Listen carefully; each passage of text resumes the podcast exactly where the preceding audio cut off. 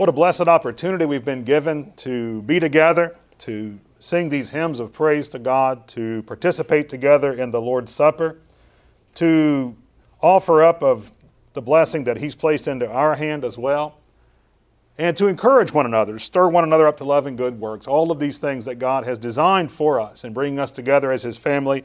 I'm grateful to you uh, for your presence here. It's an encouragement to me. I'm prayerful that I'll be an encouragement to you as well as we study through this text together. These words are meant to edify. God has revealed His will to us so that we can know what He has planned for us and so that we can participate in this plan of salvation, not only for ourselves to grow, but to share this then with others, as we've been looking at in the book of Acts and as we were talking about earlier in the different comments that have been made. We're grateful for those who are online with us, those who may be hearing this lesson later from the recording. We're grateful for your presence with us as well. And we pray that these words will be a blessing to you. We know that whatever God has said will bless your life if you're willing to submit to it and do His will. We're looking at this question that was asked about uh, what is the great commandment of all? What is the first commandment of all, as the, the reading has it in the New King James here in Mark chapter 12. This scribe had been hearing Jesus responding well to all the questions that were coming to him. He has come into Jerusalem. He's there for the last week of his life. He had gone on the, the previous day, had gone into the temple and turned over the money changers' tables. And so, as he came back today to the temple, the scribes and Pharisees gathered around him and all the religious leaders began to challenge him. But he answered very well all of their questions. And, and so, this scribe came up with this question and wanted to know what is the great of all the commandments, the greatest one, the most important one. And so, Jesus responded by saying that the first, of course, is to hear that the Lord our God, the Lord is one, to understand God's nature, that He is the only and the holy and the true God. But based on that, then, that you should love the Lord your God with all your heart, all your soul, all your mind, and all your strength. And then the second is you should love your neighbor as yourself. And the word he used for love here, don't expect you to become a Greek scholar today. I'm certainly not a Greek scholar. But the word he uses this Greek word agape. And I'd like for us to understand, as we look at this text today, that learning to agape is the greatest love of all. Why do I say it that way? Most of us are familiar with the lyrics of this popular song, popularized by the, the late Whitney Houston. And I've put some of the words up here to this. The lyrics are actually by Linda Creed. Uh, Whitney Houston's powerful and beautiful voice is what popularized these words. But part of the song says that people need someone to look up to, I never found anyone who fulfilled my needs, a lonely place to be. And so I learned to depend on me. And the chorus rings out the greatest love of all is easy to achieve. Learning to love yourself, it is the greatest love of all. And that is a really popular saying.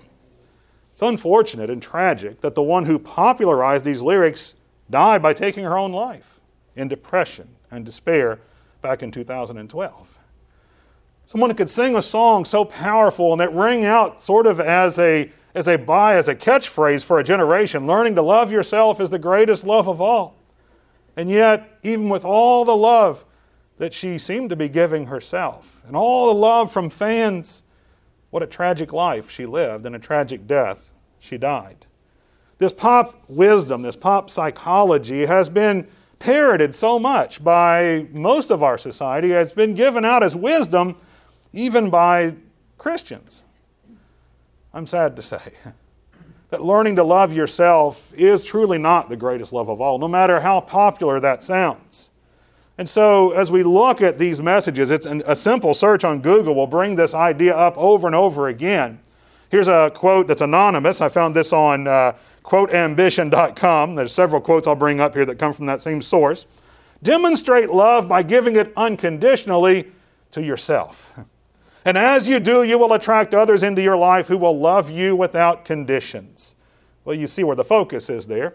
Give love unconditionally to yourself, and others will love you without conditions. There's a, a focus on self. But of course, learning to love oneself, that's the greatest love of all, right? That's what we're being told. Here's a quote that's even attributed to Buddha You yourself, as much as anybody else in the entire universe, deserve your love and affection. Anybody else in the universe? Like, like God? I deserve my love and affection more than God deserves my love and affection. Of course, Buddha's not thinking about God, but you see this inward focus, even in Buddhism, if this is a true quote from, from Buddha. What about a modern philosopher? This is back from the 50s, perhaps. Love yourself first, and everything else falls into line. You really have to love yourself to get anything done in this world, Lucille Ball, pop philosopher perhaps. But love yourself first. And notice the context there to get anything done in this world. That's where this focus becomes. As you learn to love yourself above anything else, you more and more focus on this world. What can this world do for me? How can this world help me? And I fear that our social media landscape, it's where most of us live, unfortunately. So many Christians live in social media land, makes it so tempting to have the focus on ourselves. Have you heard my opinion today? Did you see what I had for lunch today? Have you looked at my fashion? Have you heard my judgment on this matter yet? I know we don't overtly think that's what we're doing or say that's what we're doing, but it's unfortunate.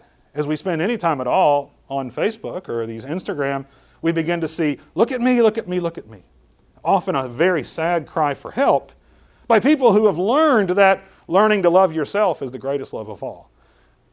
The Bible paints a very different picture, a stark contrast to all of these popular quotes. Well, these things sound great on the surface, and I understand there's a need to feel self fulfilled and to feel that others love me and to feel that I love myself. I understand that need, but where's the breakdown? Where's the problem that causes that need? That problem is rooted in sin, and only the Bible teaches us how to get rid of that problem, how to overcome that problem. And it's not by learning to love ourselves at all. In fact, we're going to see it's something very different from that. So the Bible presents a very stark contrast to this concept. So as the scribe received his answer, Jesus said to him, You shall agapao, that's this verb form of this verb agape. You shall love the Lord your God with all your heart. That's the first of all the commandments. That's the most important one. The greatest love of all is right here learning to love God with all that you have. And then the second, there is no other command greater than these two, is to love your neighbor as yourself. And we'll talk about that last little part, as yourself, because some people think, well, there, I've caught you. I've got to learn to love myself. That's the greatest love. Then I can love my neighbor and God. No, that's, that's backward.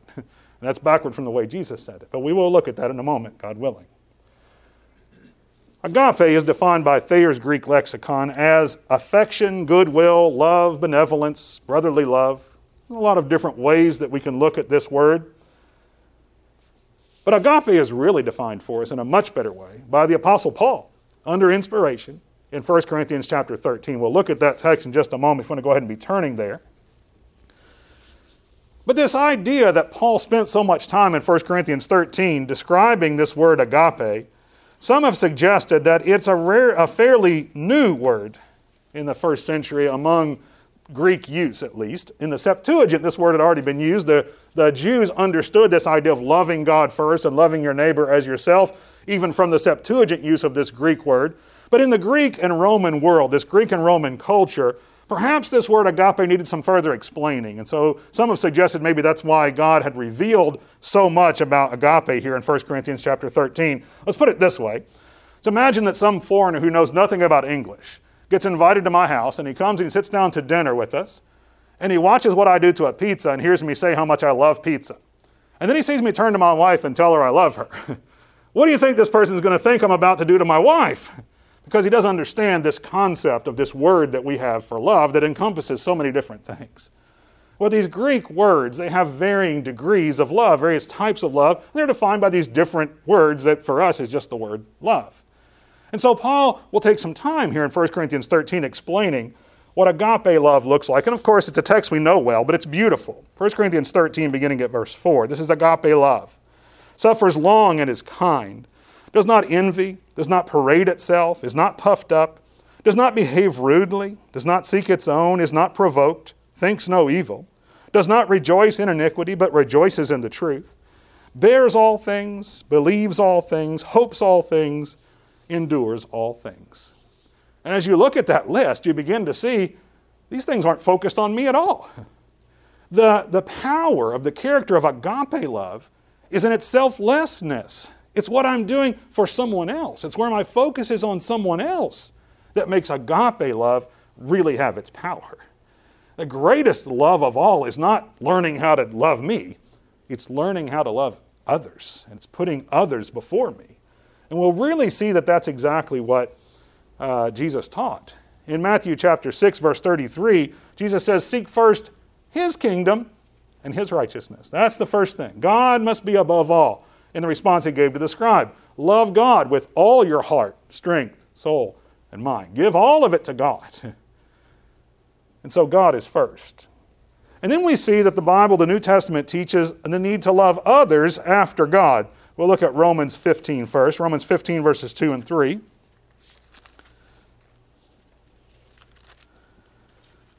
Let each of us please his neighbor for his good, leading to edification. For even Christ did not please himself, but as it is written, the reproaches of those who reproached you fell on me. He suffered for us because we had reproached God. He was looking out for us. Philippians chapter 2 and verse 3, Paul's exhorting the Philippian brethren to think like Jesus did, just as he did there to the Romans. He says, Let nothing be done through selfish ambition or conceit but in lowliness of mind, let each esteem others better than himself. And then the example, beginning of verse 5, let this mind be in you, which was also in Christ Jesus, who suffered for us. So God first, and then after God, others.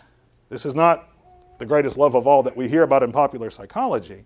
This is the greatest love of all that we hear about in the Bible. Finally, what does Jesus say about me? Well, I must learn to deny myself. How is that learning to love myself above all if I'm denying myself? taking up a cross and following after Christ. I'm putting God first, and then others, and taking myself out of the picture as much as I possibly can. But we'll see more that Paul's going to say about this and others. What we learn, though, in fact, is that it's our focus on God first that teaches us the how and what of what love really is. This text in 1 John chapter 4 is a beautiful example of that. It's a beautiful expression of this love of God and where we come in in the picture 1 John chapter 4 beginning at verse 7. Beloved, let us love one another, for love is of God, and everyone who loves is born of God and knows God. He who does not love does not know God, for God is love. In this the love of God was manifested toward us, that God has sent his only begotten Son into the world that we might live through him. In this is love, not that we loved God, but that He loved us and sent His Son to be the propitiation for our sins. Beloved, if God so loved us, we, ought to, we also ought to love one another. And look at verse 17. Love has been perfected among us in this, that we may have boldness in the day of judgment, because as He is, so are we in this world. There is no fear in love, but perfect love casts out fear, because fear involves torment. But he who fears has not been made perfect in love. We love him because he first loved us. If someone says, I love God and hates his brother, he is a liar. For he who does not love his brother whom he has seen, how can he love God whom he has not seen? And this commandment we have from him that he who loves God must love his brother also. Wow. Can it get any clearer than that? Where in there does it say he must learn to love himself? He must learn to love God and his brethren. And we love him because He first loved us. We learn what love is because God has shown us what love is. He manifested it to us. He did that by sending His Son to die for us. That doesn't look like love. It doesn't look like the kind of love we think of where you go and you die. If I'm learning to love myself, I'm going to protect myself at all costs. How am I going to go and die for someone if I love myself? If that's the greatest love of all. That's not what we see here. The greatest love of all was Jesus giving his life for us. He exemplified that perfectly. And his love then is set as our example. His love is set as our example. We should love also as he loved us. That's what's said over and over here. And that's what Jesus said as well. So think about how Jesus suffered long and was kind. Not only was he kind to the ones who were nailing him on the cross, as he said, Father, forgive them, for they don't know what they do. He's kind to us. He's suffered long with us in our sins. He had already taught in Matthew chapter 5 and verse 44 that disciples ought to pray for their enemies. Jesus did that at the very moment they were nailing him to the cross. He gave himself as the only valid sacrifice for sin. That is the ultimate and selfless act. That is the essence of agape. And as a man, then, he focused on God. I mentioned before Philippians chapter 2. I know we know this text, but let's read that in this context here. Thinking of this agape, selfless love, Philippians 2, verses 5 through 11. This is what Paul encouraged the Philippian brethren to embrace. Not learn to love yourselves, Philippians, Learn to love God and others. And this is it.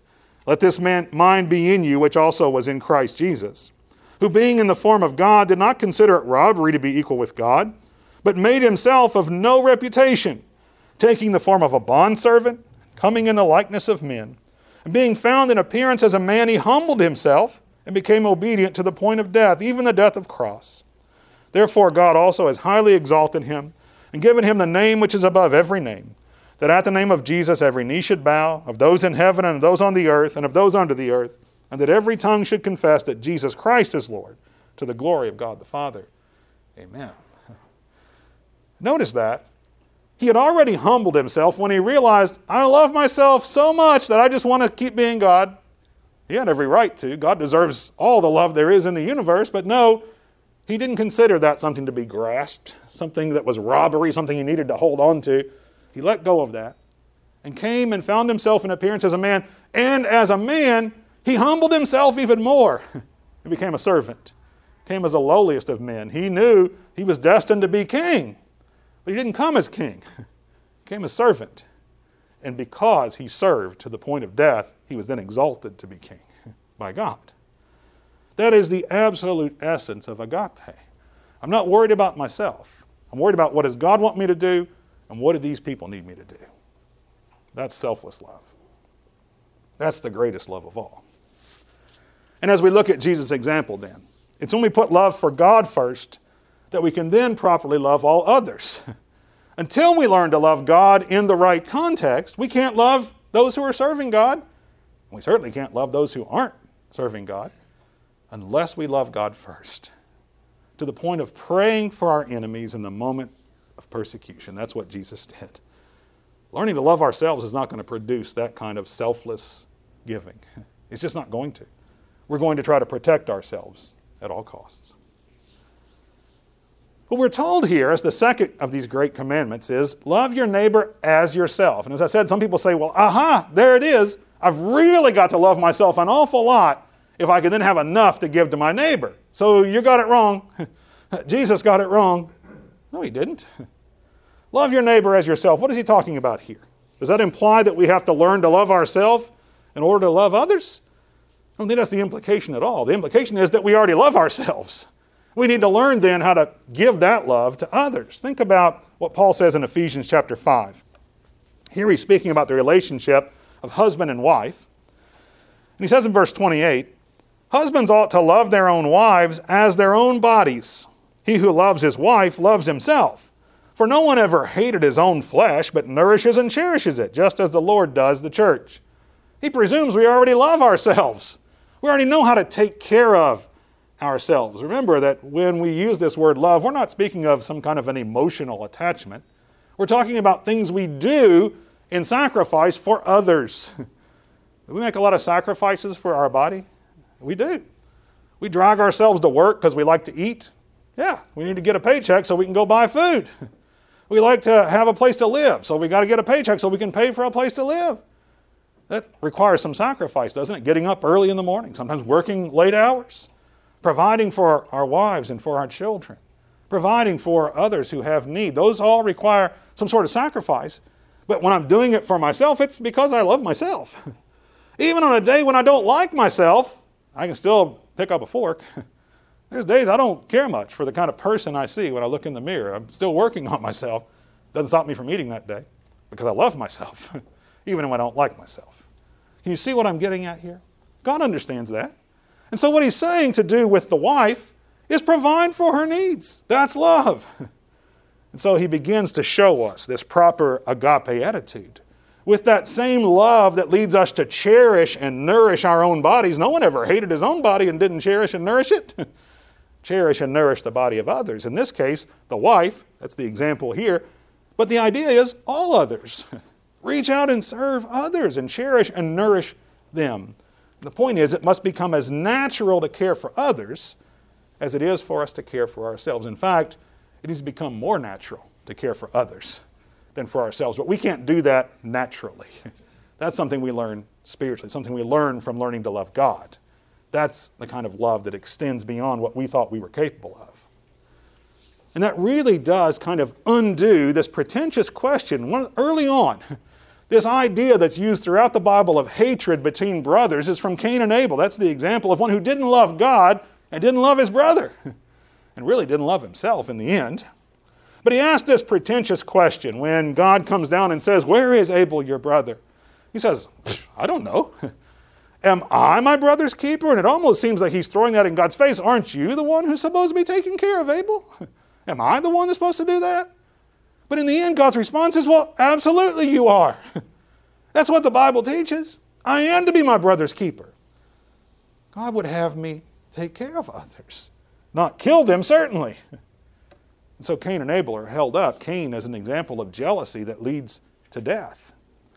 What we see really in practice is that loving others as myself, in accordance with this word agape, means that I do become a keeper of others in the best possible sense a keeper of their souls, a keeper of their true needs, not just whatever they desire and want.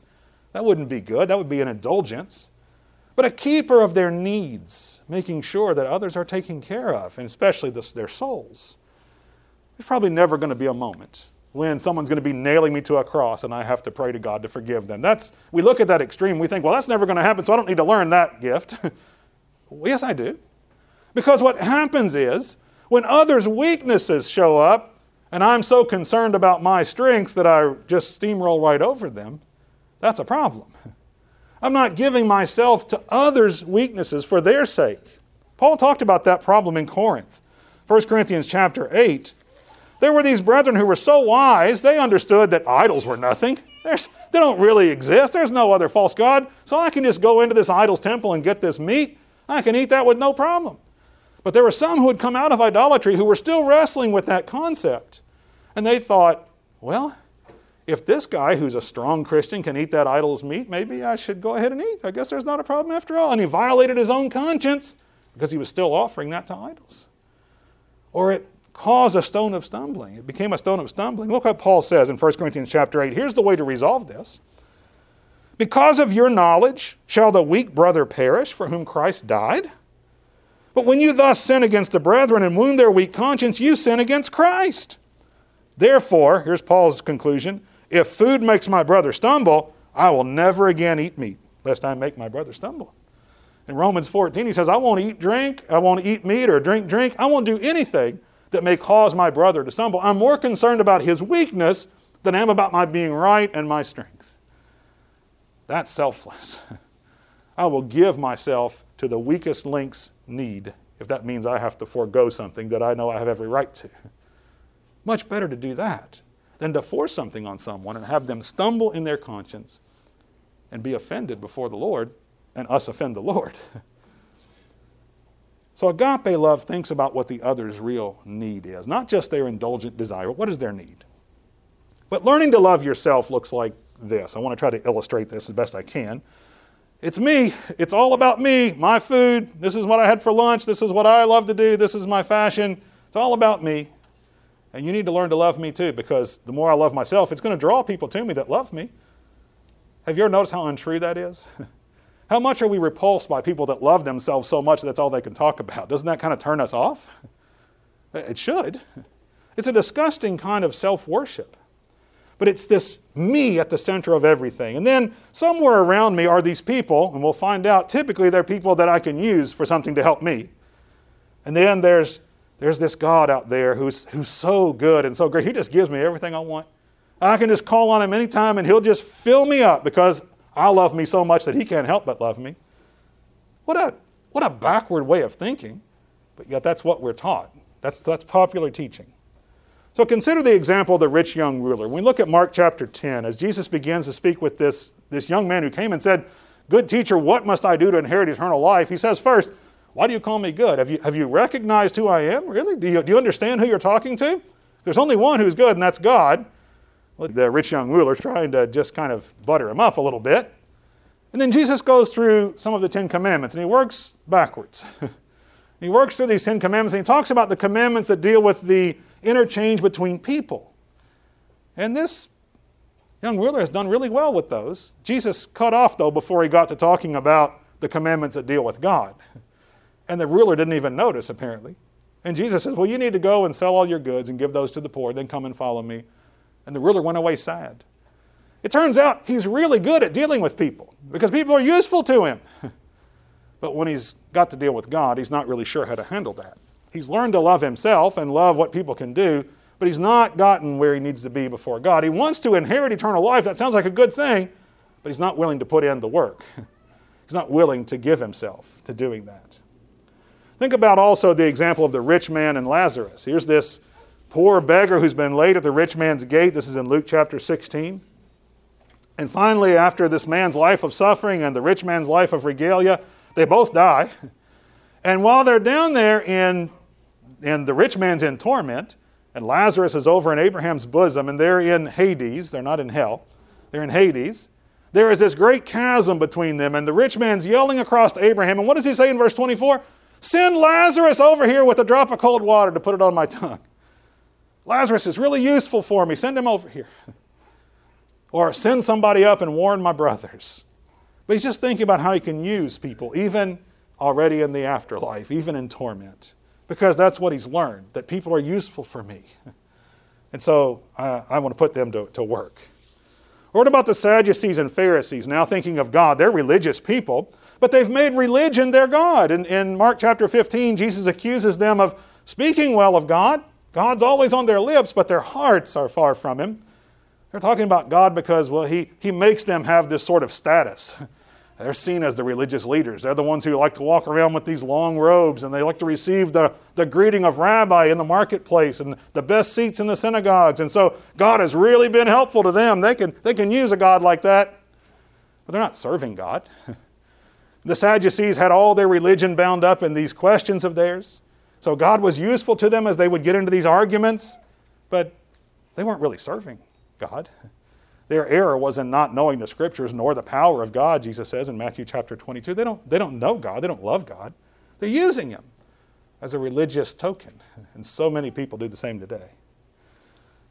And so the idea of God is useful to some. Philippians chapter 3 and verse 19 such strong words Paul uses here about some that their end is destruction, their God is their belly. How, how much is that self love? Whose glory is in their shame and who set their mind on earthly things. Some see preaching the gospel as a means of gain. Godliness with contentment is great gain, Paul says, but the others are trying to get rich off of, of making merchandising out of the gospel. And so you see how all of that points back into self. These arrows are all pointing in. It's all making me fatter and fatter in my selfness and my selfishness.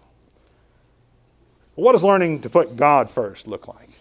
He becomes the center of everything. Around God, then, there are people. Whether they're serving Him or whether they're seeking for Him or whether they're completely lost, they're around Him. God is reaching out to them. And then somewhere out there is me. I'm among these people. And God is there at the center. And as I learn to put God first, Paul's orders to the Ephesian husbands, Ephesians chapter 5, verse 25, he says, Husbands, love your wives just as Christ also loved the church and gave himself for her. He doesn't say, Love yourself so much, husband, that when you've got a little bit left over, you can give it to your wife. He says, No, love Christ. And look how Christ loved God. And then love your wife that way. He's the example. He's the center, He's the focus, not you, not even her. Him first, then her, and then you. The man's not the focus. This new commandment, let's open in John chapter 13, as Jesus calls this a new commandment he's giving them, but I love the basis for this commandment. John chapter 13, starting at verse 34. A new commandment I give to you, that you love one another, as I have loved you, that you also love one another. By this, all will know that you are my disciples, if you have love for one another. It's interesting. He didn't say, By this, all will know you are my disciples if you have the right name on the church building, if you've got the right doctrine. What eventually, what, what primarily will show that we are disciples of Christ is the way we love one another because we love Him. And if we're biting and tearing each other down, we certainly aren't going to agree on the doctrine, and we're certainly not going to agree in serving God. But Jesus says, Love as I have loved you. He is God. They've seen what God's love looks like, and so they should imitate that. Not love yourselves, and if there's any left over, go love your brother too. Love me and love like I do, and all will know you're my disciples. About Romans chapter 12, verses 1 and 2? As we then lay ourselves on the altar as a living sacrifice, God can transform us by the renewing of our minds because He's the center. What, laying yourself out as a sacrifice? That's self love? That's loving God first. You're putting yourself on the altar. This metamorphosis doesn't begin with me, it begins with God. But it ends with me being changed. And then we see in Philippians chapter 3, Paul himself. I just appreciate so much uh, as Paul points to himself as the example. He doesn't ask any of the people he's teaching to do something he hasn't already done. Just as Jesus doesn't ask anybody to do anything that he hasn't already shown us how to do. Paul exemplifies himself here. Look at this, starting at Philippians 3, verse 7. What things were gained to me, these I have counted loss for Christ. Yet indeed I also count all things loss for the excellence of the knowledge of Christ Jesus my Lord, for whom I have suffered the loss of all things, and count them as rubbish, that I may gain Christ, and be found in him, not having my own righteousness, which is from the law but that which is through faith in Christ, the righteousness which is from God by faith, that I may know him and the power of his resurrection and the fellowship of his sufferings, being conformed to his death, if by any means I may attain to the resurrection from the dead. Does that sound like someone who's saying, the greatest love of all is loving me? the greatest love of all is counting everything that I stood for as rubbish and replacing it with what Christ stands for. What love! Christ is the center of his life. God is the center of his life. And that's where ours ought to be. So when we love with God's love, that serves outwardly. The more we put God at the center, the more we are able to reach out to other people. There's plenty to go around.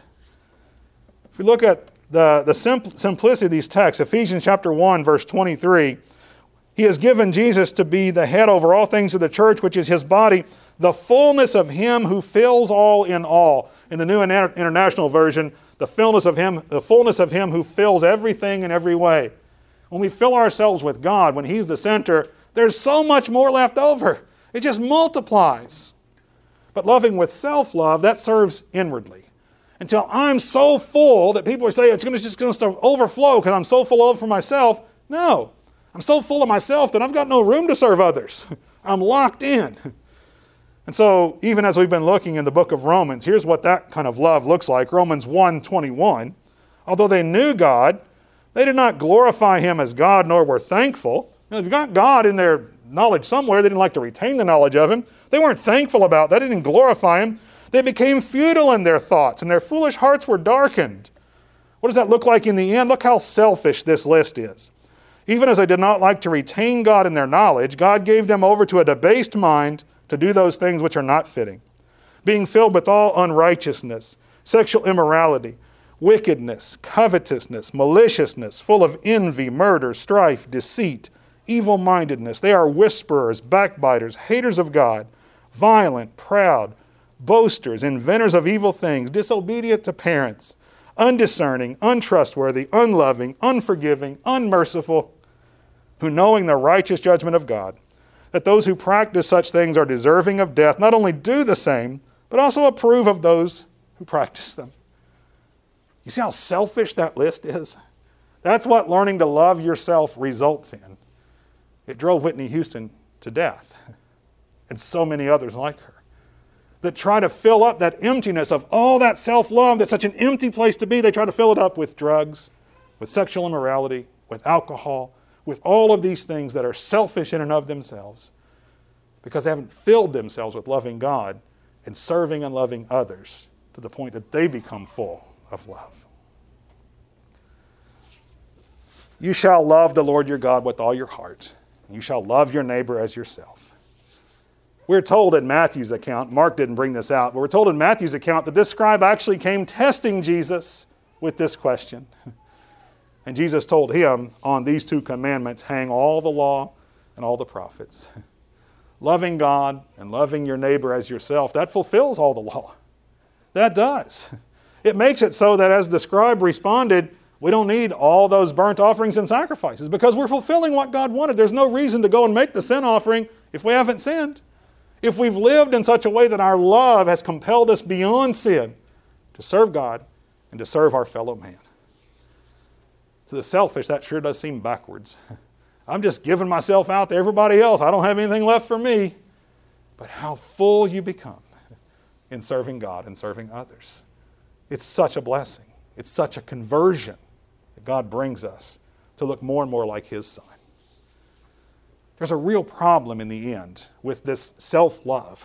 There's this image in self love that makes it feel like it's real love, that it's the real kind of sacrificial love.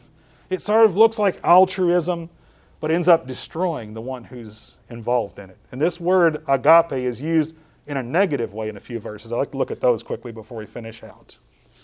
In John chapter 3, 16, if we'll go look at there real quick, you've got the agape of God as He so loved the world that He gave His only begotten Son. That is altruistic, giving love. This world is unlovable. God loved us anyway. Sent His Son to die for us while we were yet sinners. That's the agape in verse 16. Look at verse 19, though. And this is John 3. This is the condemnation that the light has come into the world and men loved, that's the word agapesan, it's a form of agape, darkness rather than light because their deeds were evil. Do we know anybody that loves darkness rather than light? Unfortunately, we probably know too many. Why do people keep going back to drugs? Why do people keep returning to adultery? Why do people keep using and using alcohol and abusing it? Why? Because in the end, they love the darkness rather than the light. The light exposes them, and they don't like what they see. So instead of confessing and admitting the, the problem, they go back into darkness and hide it further and further down and destroy themselves. Out of love of self, they destroy themselves. In John chapter 12, if you'll go forward a little bit with me here. John 12, 48, we've probably got memorized where Jesus says that he's going to judge the world, but not him. The word that he's spoken will be the judge. But what's the context of that conversation where it has that, that strict rebuke at the end? He's talking about the rulers of the synagogues, the religious people that said they were waiting for the Christ. Look at verses 42 and 43. Nevertheless, even among the rulers, many believed in him, but because of the Pharisees, they did not confess him, lest they should be put out of the synagogue. For they loved, agape there's our word, the praise of men more than the praise of God. Oh, how dangerous that one is. Do you love God? Well, I love what people say about me when they think I love God. Do you love God? I love the fact that God lets me stand up and talk to a bunch of people every Sunday. Boy, that makes me feel good. Do you love God? or do you just love what looks like you're loving God? How people get caught up in that. It's such a sad thing to see. They love the praise of men more than the praise of God. And then think about 2 Timothy 4:10, this sad news about this disciple who had been toe to toe in the trenches with, with Paul at some point, but has now given up. Paul writes to Timothy this sad news Demas has forsaken me, having agapesas, this current world, this present world. He's loved this present world. And so he's given up on serving the Lord. He's departed for Thessalonica. What a sad statement that someone could love this world so much that even the love of God cannot compel them to overcome it. But you know what? That's exactly what happens day after day after day with the people that are around us. And so we see what that looks like in some of these texts. 2 Peter chapter 3 and verse 16, Peter says there are un- untaught and unstable people that will twist the scriptures to their own destruction because they love the world more than God. They, they see using God's word as a way to get what they want out of the world. And so they'll destroy themselves out of self love, twisting these scriptures that talk about God's love. We already read in Philippians 3:19 that some have an end that is destruction, their God is their belly, their glory is in their shame. People are proud of what they're doing that's shameful. And they'll talk about it every chance they get. But here's the way Paul taught Timothy to counter this, also in 2 Timothy, starting in chapter 2, verse 24. This is so beautiful to me. I just love the power of the gospel in doing this. 2 Timothy 2, starting verse 24. A servant of the Lord must not quarrel, but be gentle to all, able to teach, patient, in humility correcting those who are in opposition, if God will perhaps grant them repentance, so they may know the truth, that they may come to their senses and escape the snare of the devil, having been taken captive by him to do his will. So many people are just caught up in the habit of sin in the habit of loving themselves and loving this world, and all they're getting from the world is feedback about how you've got to learn to love yourself. and it's destroying them. But we bring the light of the gospel into their lives and they can see this is destroying me. We've got to have the attitude that Paul taught Timothy to have. Bring the light to them and allow them to see the snare that they're in. Learning to love God and to love your neighbor as yourself, that's the greatest love of all. And God is the perfect example of it. He loves you with an inexhaustible love. The Apostle Peter says in 2 Peter 3 9 that God is long suffering toward us, not willing that any should perish, but that all should come to repentance. That's why He hasn't destroyed the world yet in the context. He's waiting because He wants so many more to wake up and to love Him and to stop loving themselves so much that they destroy themselves. Love Him, and He'll show you what real love looks like. Then you can understand how to love others and truly yourself. If you would learn to love God first and then others, this very day, the greatest love of all can happen to you. Not like the song sings, but like God sings of over and over and over in the poetry of His scriptures and in His psalms and in the gospel that is revealed. The truth is, the only reason we're telling you these things, the only reason we're concerned about you being concerned about this is that the love of Christ compels us. 2 Corinthians chapter 5 verses 14 and 15, we judge thus. If one died for all, then all died, and he died for all, that those who live should no longer live for themselves, but for him who died for them and rose again. That's what we want to call you to. That's what God has called us to. Let us learn to love God first.